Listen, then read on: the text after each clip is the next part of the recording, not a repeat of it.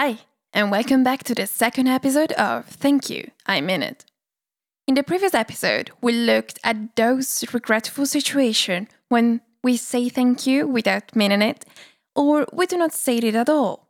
None of us likes to find him or herself in those short episodes of our lives, but they sometimes happen, so we must learn how to cope with it. Today, we will be looking at all the benefits of saying a heartfelt thank you without any sort of resentment or hesitation, and at how this can strongly not just impact us, but also benefits your life. It is not just a matter of being polite and kind, being grateful and not having the fear to show this feeling can actually sensationally transform your life. And this is not just my opinion or personal experience, it was actually proven scientifically.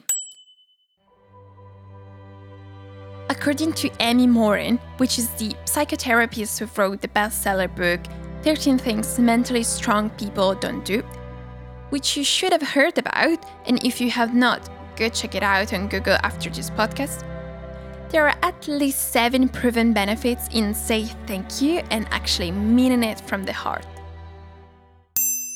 The first one gratitude opens the door to more relationships. This is probably an obvious one, but showing appreciation can sincerely help you win new friends, according to a 2014 study published in the journal Emotion. The study points out that thanking a new acquaintance makes them more eager to be willing to invest in an ongoing relationship. So, whether you thank a colleague for holding the door or a stranger for letting you sit on a busy train, or send a thank you note to that colleague who helped you with a project, acknowledging other people's contributions can lead to new opportunities and expand your horizons. Sometimes, if I am passing in front of a grocery store and there is a homeless person in front of it, I would get inside, buy some bread and milk, and give it to her or him. It is just a little gesture, a little something that would probably make their day because it is unexpected and most of the time appreciated, and when it is, their thank you in receiving the goods would surely put a smile on my face as well for the rest of the day. The second benefit gratitude improves physical health. Grateful people experience fewer aches and pains and report feeling healthier than other individuals in the same conditions, according to a 2012 study published in Personality and Individual Differences. Not surprisingly, grateful people are also more likely to take care of their health because of the whole much more positive attitude towards life and mindset they boast. They also exercise more often and are more likely to attend regular checkups, which is likely to contribute to further longevity. So, all gain.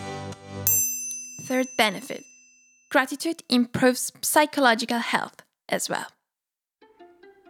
Just simply saying thank you and mean it is proven to reduce a multitude of toxic emotions from envy and resentment to frustration and regret. Robert Emmons, a leading researcher in this field, had conducted multiple studies on the link between gratitude or thankfulness and well being. His research confirms that gratitude effectively increases happiness and reduces depression. On a biochemical level, gratitude contributes to a higher release of endorphins, serotonin, dopamine, and oxytocin. Just to give you a concrete example, dopamine is also called the reward molecule and it is responsible for reward driven behavior and pleasure seeking. This means that saying thank you does not only benefits you, but clearly also the person that is the object of your gratitude. Oxytocin is instead the bonding molecule and it is a hormone directly linked to human bonding. This validates the first point that Amy Morin made on how much being grateful can help us in our interpersonal relationships. The fourth benefit gratitude enhances empathy and reduces aggression. Grateful people are more likely to behave in a pro social manner even when others behave less kindly, according to a 2012 study by the University of Kentucky. The participants who ranked higher on gratitude scales were less likely to retaliate against others, even when given negative feedback. they experienced more sensitivity and empathy towards other people and a decreased desire to seek revenge. In other words, the whole well being sensation that stems from saying thank you would have a much higher positive resonance on your behavior than you might have ever imagined. And here is a key one, at least for me, who has been suffering from insomnia and light sleep since I can remember. The fifth benefit grateful people sleep better. Apparently, even keeping a handbook and writing a summary at the end of each day of what you're grateful for improves sleep, according to a 2011 study published in Applied Psychology. Spend just 15 minutes jotting down a few grateful sentiments before bed, and you may sleep better and longer. And this is something I started doing myself a couple months ago when my condition worsened because I was getting through a particularly hard period of my life. I set my goal to write down at least five sentences that would start with, Today I'm grateful for, and the benefits began showing almost immediately. This simple action would put me in the right state of mind, relaxed and pacific, kicking away any bad thoughts or regrets on something I've done over the day. Also, the quality of my dreams notably improved. I became more creative, and nightmares, which I was so used to before, were swept away almost completely. We all have the ability and opportunity to cultivate gratitude. Rather than complaining about the things you think you deserve, take a few moments to focus on all that you already have. Developing an attitude of gratitude is one of the simplest ways to improve your satisfaction with life.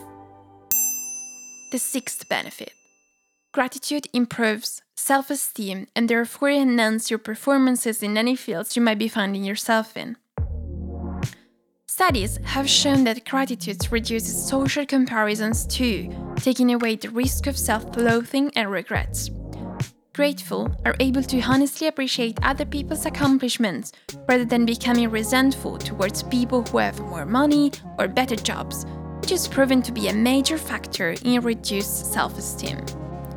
Since I've started this little journey of being able to say thank you and actually mean it, and not fear to say it too often or too loud, I have to admit that my life values and objectives have radically changed.